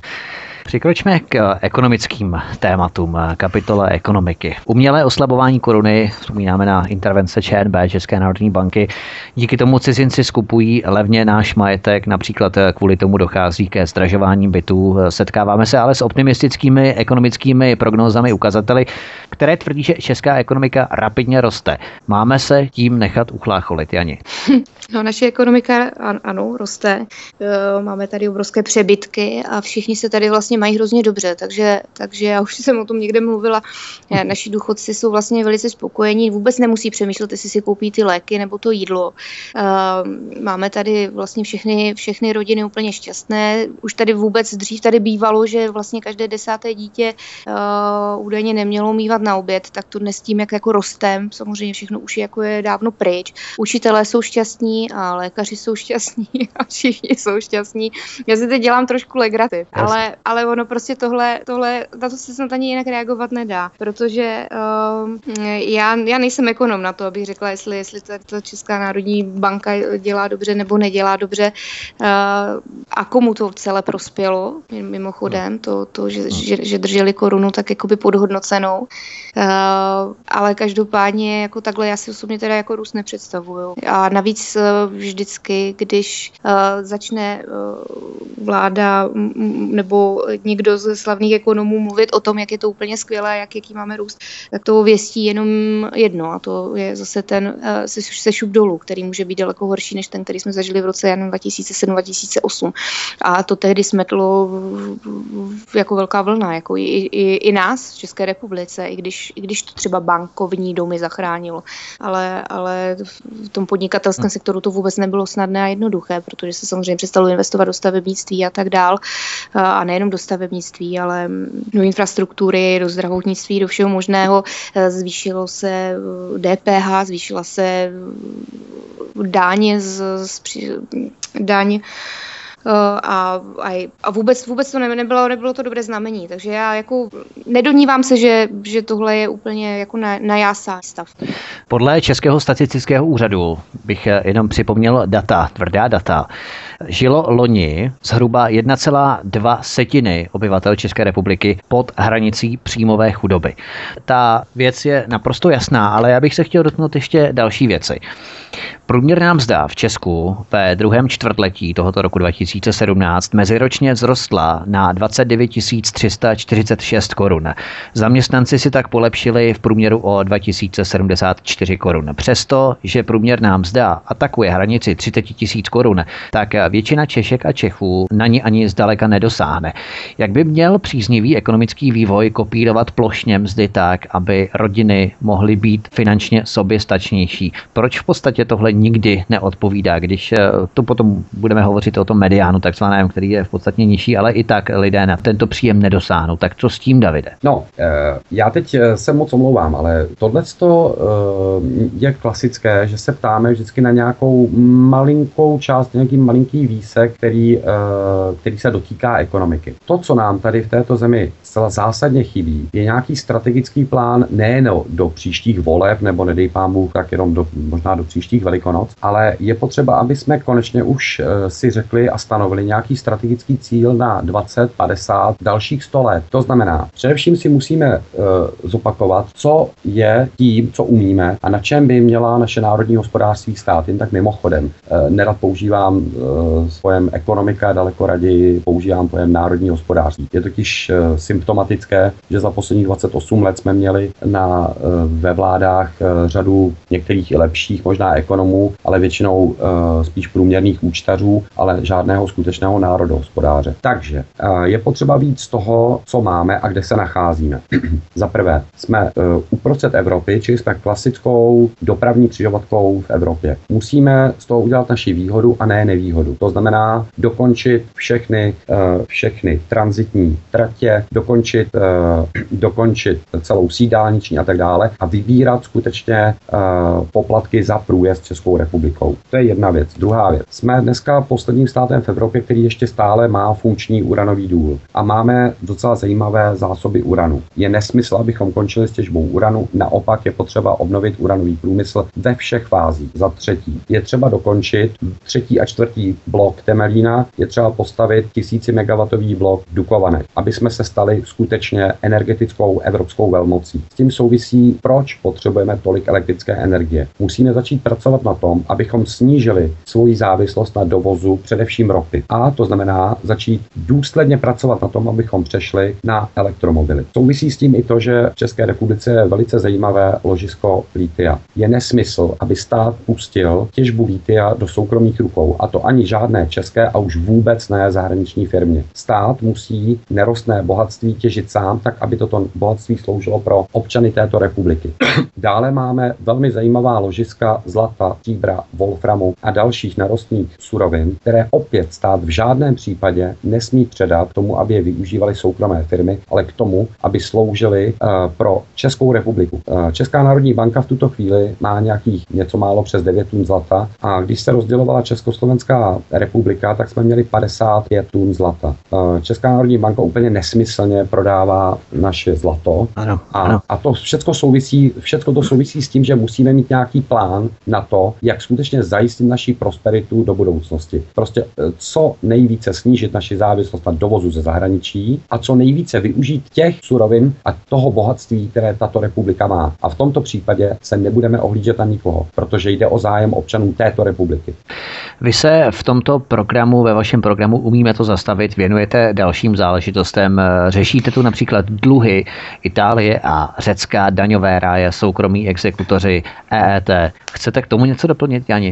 Ono je totiž hrozně důležité si uvědomit přílivem těch imigrantů. Omlouvám se, že zase mluvím o imigrantech, o nazvaných hostech při prchlících. Takové, takový leitmotiv v podstatě. Ale ono jde totiž o to, že uh, my tady vlastně máme v vyhlídku do budoucna, že by se vlastně tihle lidé mohli jakoby nějakým způsobem i pracovně zapojit víceméně stejně mizivou. Protože my si musíme uvědomit, že jak David tady mluvil o tom, že je potřeba uh, plánování opravdu jakoby do budoucna, ne, na, ne na, uh, že vlastně nám nastupuje nějaká automatizace, uh, elektronizace, technika, která dneska už zastane jako daleko více uh, práce než, než desítky lidí. Vzpomeňme si na to, že uh, země, jak vypadalo zemědělství třeba jenom před 50 lety, jak vypadá dneska. Těch lidí v tom zemědělství je prostě potřeba už daleko, daleko méně. A takhle to vypadá vlastně jakoby v každém oboru, který se trošičku, posu, který se posouvá dopředu. To znamená, že tady těchto lidí bude velice málo potřeba. Těch, kteří nebudou mít žádnou kvalifikaci, na tož nějakou využitelnost. A s tím my musíme taky v tom, v tom budoucnu počítat. To je, to je obrovský důležitý. A proto, proto je právě potřeba, se domnívám, co nejvíc v téhle chvíli, jak tomu pomoct, je opravdu vyškrtat polovinu zákonů, který se tady nadělali úplně zbytečně za posledních 25 let. Celý ten systém, nejen daňový, ale, ale právní zjednodušit, tak aby se tím lidem začalo tady zase volně dobře dýchat a dobře pracovat a měli chuť začít něco dělat, protože prostě není možné, aby vám při průzkumech na středních školách, eh, kdy se děti ptají, jako co, čím se budou živit, nebo mladých, čím se by se rádi chtěli živit, tak v 90. letech všichni chtěli podnikat a teď se chcou všichni upíchnout někde v státním sektoru. To prostě není možné, protože takhle tu zemi vlastně nikdy, nikdy nedotlačíte, nebo nepu, ne, nedo, k tomu, k tomu ne, nedovedete, ne, nedotlačíte uh, k tomu, aby se v ní žilo dobře a aby měla nějaký, nějakou budoucnost, dobrou budoucnost. No, to je to důležité. Jana tu zavedla téma nebo řeč na automatizaci, na plánování ekonomie, ekonomiky 20, 30, 50 let dopředu.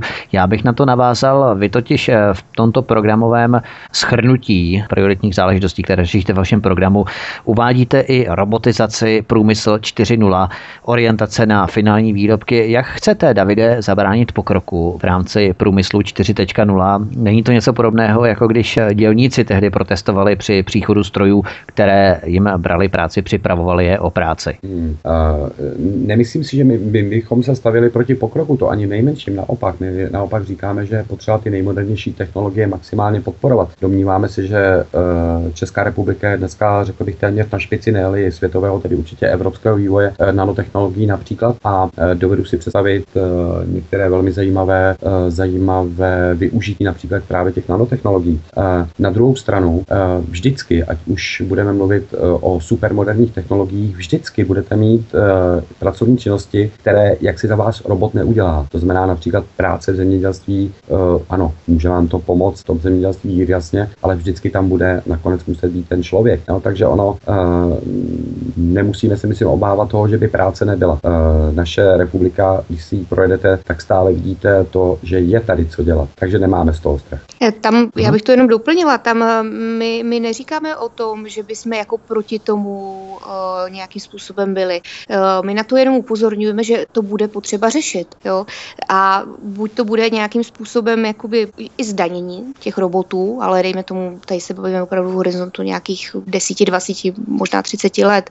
Uh, to ale vlastně zase nikdo neví, jak, jak moc to rychle půjde nebo nepůjde. Ale je potřeba s tím prostě do, do budoucna počítat, uh, protože víme, že jsou prostě řemesla a obory, které už dneska nejsou, nefungují, uh, naopak jsou tu nové, ono se to vyvíjí. To ne, neznamená, že, že když něco zanikne, tak ne, nevzniknou další tři nové. Jo? To, ale to je ta budoucnost a je potřeba s tím ano. počítat. A proto nám tady asi 3, 4, 5 milionů připrchlíků opravdu nepomůže ani v Evropě, ani nikde. Jo. To znamená, že s příchodem robotizace průmyslu 4.0 se samozřejmě pojí zvýšený výskyt nezaměstnanosti právě. Tohle právě jsem spíš měl na mysli, jakým způsobem tohle řešit, pokud to nějakým způsobem řešit jde, protože se samozřejmě tu vyskytují četnější a četnější debaty o základním nepodmíněném příjmu v Evropě. Už se s tím experimentuje mm. v severním Německu, v Finsku, Holštínsku v podstatě, mm. kde je takzvaná jamajská koalice, působí od června tohoto roku od eh, spolkových voleb eh, v této spolkové zemi v Německu, zemských voleb, pardon, také ve Finsku, v městech Británii a v Holandsku také. Takže s tímto se velmi experimentuje po Evropě, tak eh, není tohleto řešení.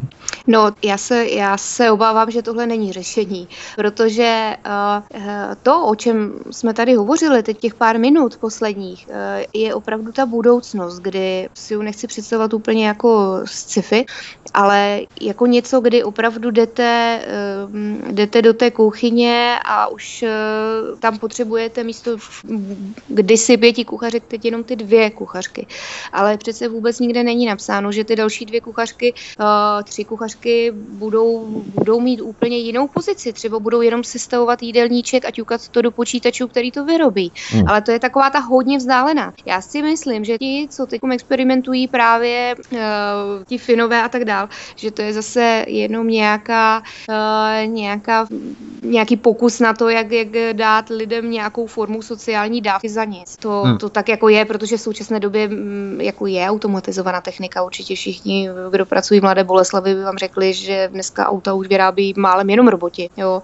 Ale, ale ti lidé jsou tam stejně furt potřeba, ty kvalitáři a, a ti, co dohlíží na to, aby to vůbec eh, ten stroj udělal dobře. Že jo? Takže to je ještě, ještě to pár let potrvá, než to bude takové, že, že najednou půlka národa bude muset zůstat sedět doma. A další otázka je, jak se tomu vlastně jakoby všichni přizpůsobí, co se týče dětí, co se týče vlastně jakoby té další populace.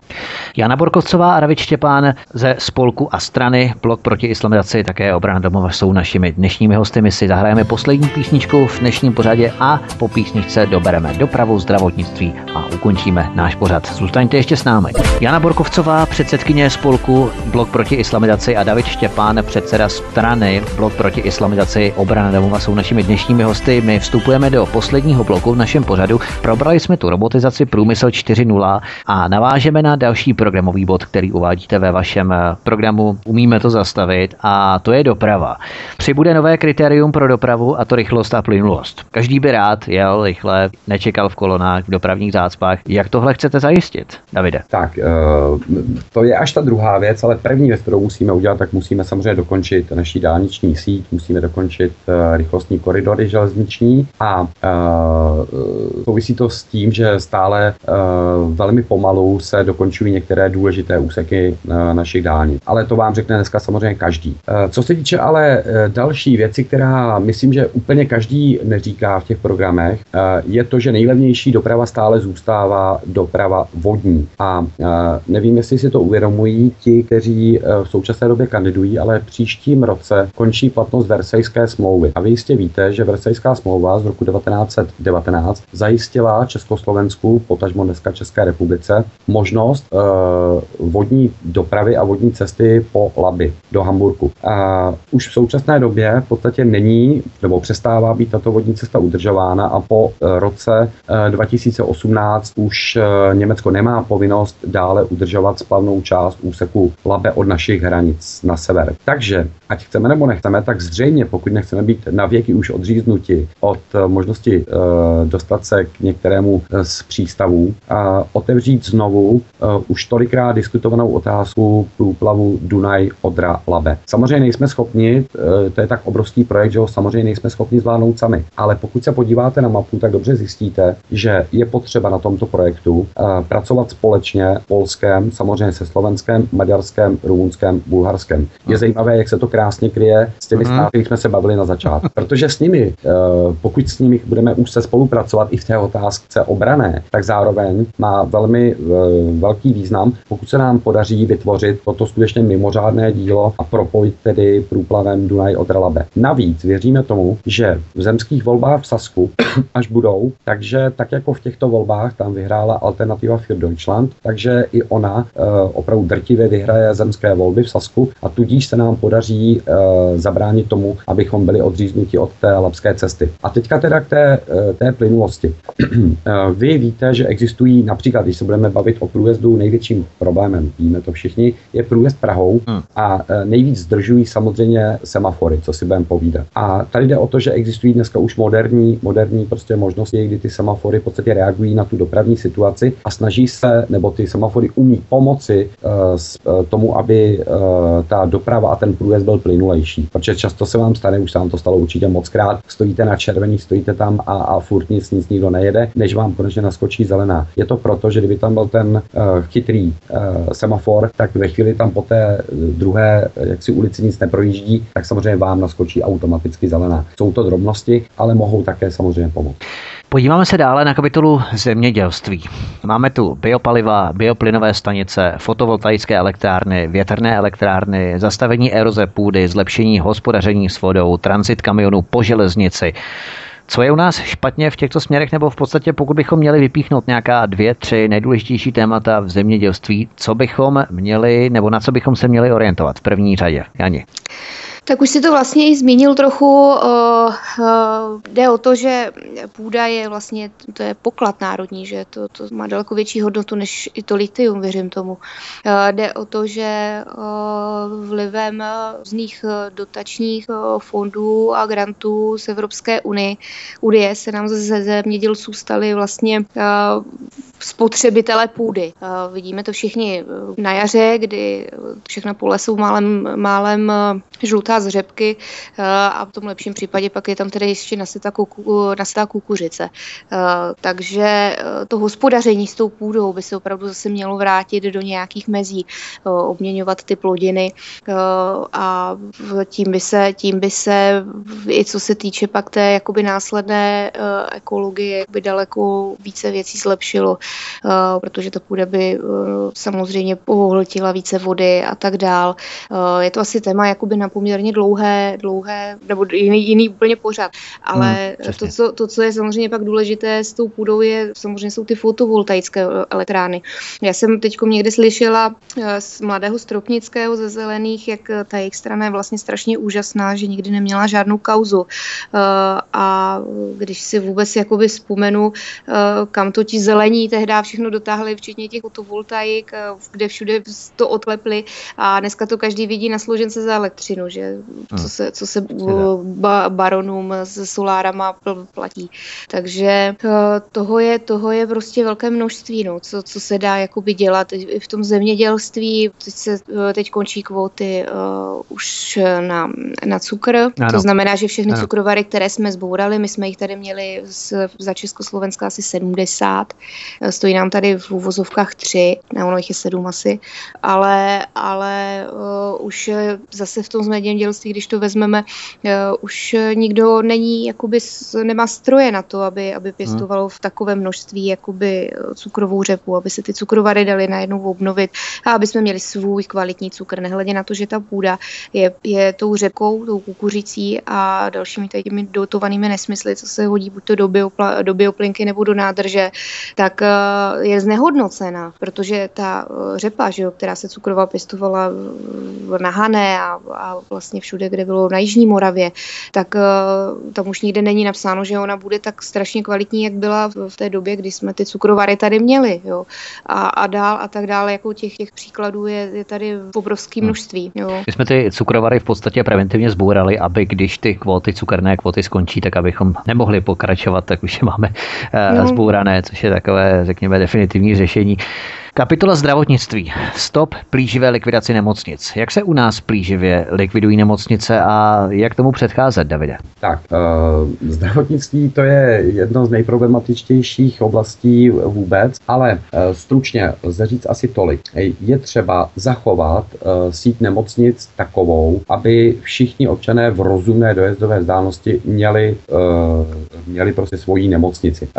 Co je ovšem potřeba, je potřeba už jednou provždy říct, říci, že špičkových pracovišť, které se budou zabývat například dětskou onkologií nebo opravdu špičkové, prostě nevím, ortopedie a podobně, že fakt nebudou v každé okresní nemocnici. Takže uh, ty, tyto uh, obory medicíny skutečně lokalizovat do několika vybraných nemocnic a uh, to, co je potřeba zajistit každému, aby bylo dostupné, tak je samozřejmě interna základní chirurgie. Ano, a to znamená, ta špičková pracoviště nech jsou třeba Praha, Brno, Ostrava, jo, řekněme. A uh, co se týče, uh, co se týče teda uh, toho problému, o kterém jsme už hovořili předtím, uh, je potřeba, aby samozřejmě, pokud chceme udržet ty lékaře u nás, tak aby poté, co absolvují fakultu všeobecného lékařství, tak aby měli uh, za prvé stát hold musí hlídat to, aby uh, neodcházeli, to znamená zajistí to, aby nastupovali do nemocnic k nám. A pokud chtějí odejít, tak pokud za 3, 4, 5 let odejdou, to jim samozřejmě není možno v tom bránit. Ale je potřeba, aby alespoň po té fakultě minimálně ty 3-4 roky si odsloužili v našich nemocnicích. Zároveň si myslíme, že u středního zdravotnického personálu, u těch klasických sester, které jsou u lůžka, tak skutečně po nich vyžadovat vysokoškolské vzdělání je nesmyslné.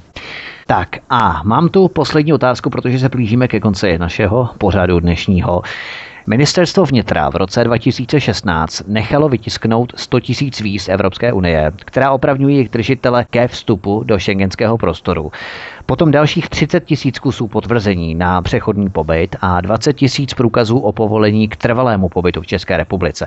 Jednalo se o předpokládanou spotřebu dokladů na jeden rok. Tuto zprávu získal deník právo mimochodem. Potom na stránkách ministerstva vnitra můžeme nalézt statistiku cizinců se zaevidovaným a povoleným pobytem na území České republiky. K červnu 2016 je tu evidováno 268 323 cizinců s trvalým pobytem na území České republiky a od 1. ledna 2015 do 30. června 2016, tedy za 18 měsíců, zhruba rok a půl, u nás dostalo trvalý pobyt 16 981 cizinců. Všimněte si, jak se to číslo shoduje s těmi nově vytištěnými 20 tisíci průkazy o povolení k trvalému pobytu. Takže ministerstvo, mm. ministerstvo vnitra vytisklo 20 tisíc průkazů pro cizince s trvalým pobytem a jen tak náhodou k nám přijde zhruba 17 tisíc cizinců za totež období, kteří jen tak náhodou dostanou, obdrží trvalý pobyt. 20 tisíc vytištěných průkazů o trvalém pobytu cizinců a 17 tisíc cizinců s nově uděleným trvalým pobytem v České republice. Krásně se to kryje, ještě jim bývá 3 tisíce na další rok. Když je název vašeho programu Umíme to zastavit, tak jak tohle chcete zastavit? Jde to ještě vůbec, Jani? Já se domnívám, že to jde, že to stále jde a dokud, je, dokud nám tady opravdu nehoří policejní auta, tak furt máme šanci s tím něco udělat. Ale to je právě, že potřeba to řešit systémově. Právě od těch nejrůznějších ministerstvech a úřadů, kteří k tomuhle mají kompetenci. Samozřejmě, že tam byl nějaký pokyn, že tam bylo pravděpodobně nějaké, nějaká tajná dohoda, ke které se nikdo nedostal dřív, než byla schválená a obklepnutá. To ani nemusí schvalovat eh, hlasováním v parlamentě. Jo?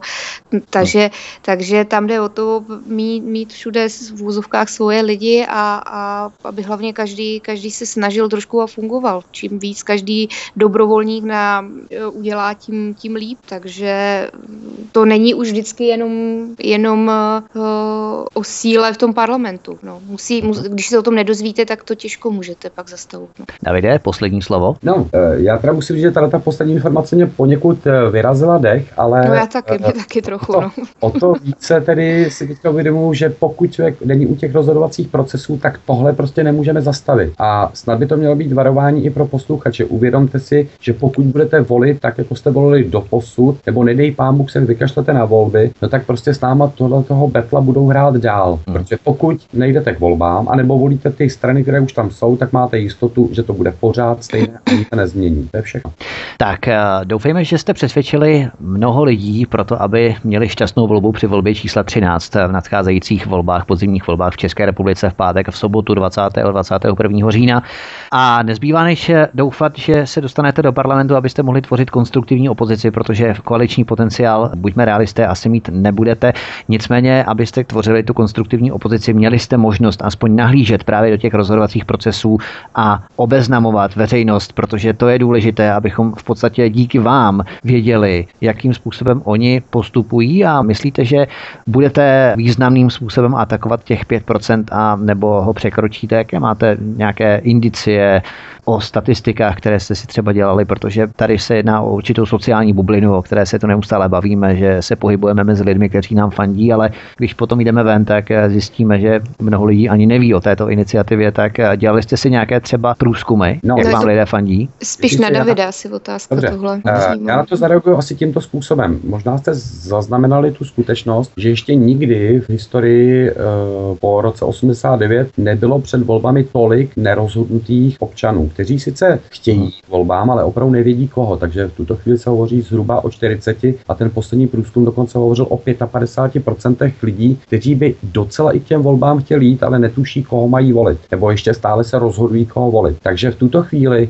uh, hodnotit šance na to, jestli, jestli budeme mít 5, 7, 10% to skutečně nedokážu říci, protože pokud se takovýto počet lidí bude rozhodovat až těsně před volbami, tak do toho může zasáhnout i věc, která, ke které může dojít 3-4 dny před volbami. Může se zase dojít, stát, že nějaký frustrovaný, uh, frustrovaný migrant zase, zase rozjede nějakou dodávkou po pěší zóně, mm, doufám, mm, že to mm. nebude v Praze, ale fakt se, to nedá, fakt se to nedá odhadnout. Jediné, co se dá odhadnout a co jsme teda moc rádi, že všechny ty průzkumy, které se dělaly různě po Evropě, ukazují, že Češi jsou takzvaně nejvíc xenofobní. Takže zaplať pámu, Češi jsou stále velkými vlastenci a potom nabízíme číslo 13. Češi jsou takzvaně nezlomní v, řekněme, mediální gramotnosti, jak oni to eh, eufemisticky nazývají. To znamená, že máme chápat ty věci tak, jak nám to média předestřou.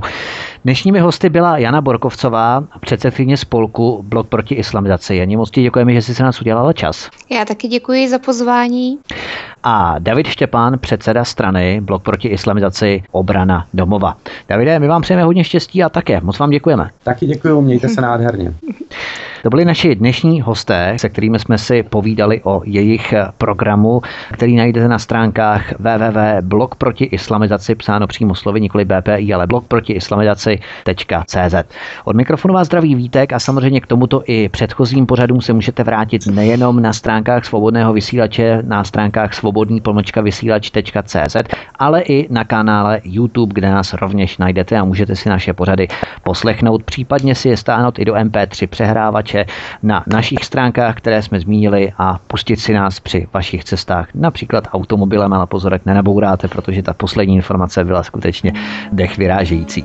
To by bylo pro tuto chvíli vše. Od mikrofonu vás zdraví Vítek a přeji vám hezký zbytek večera a těším se příště naslyšenou.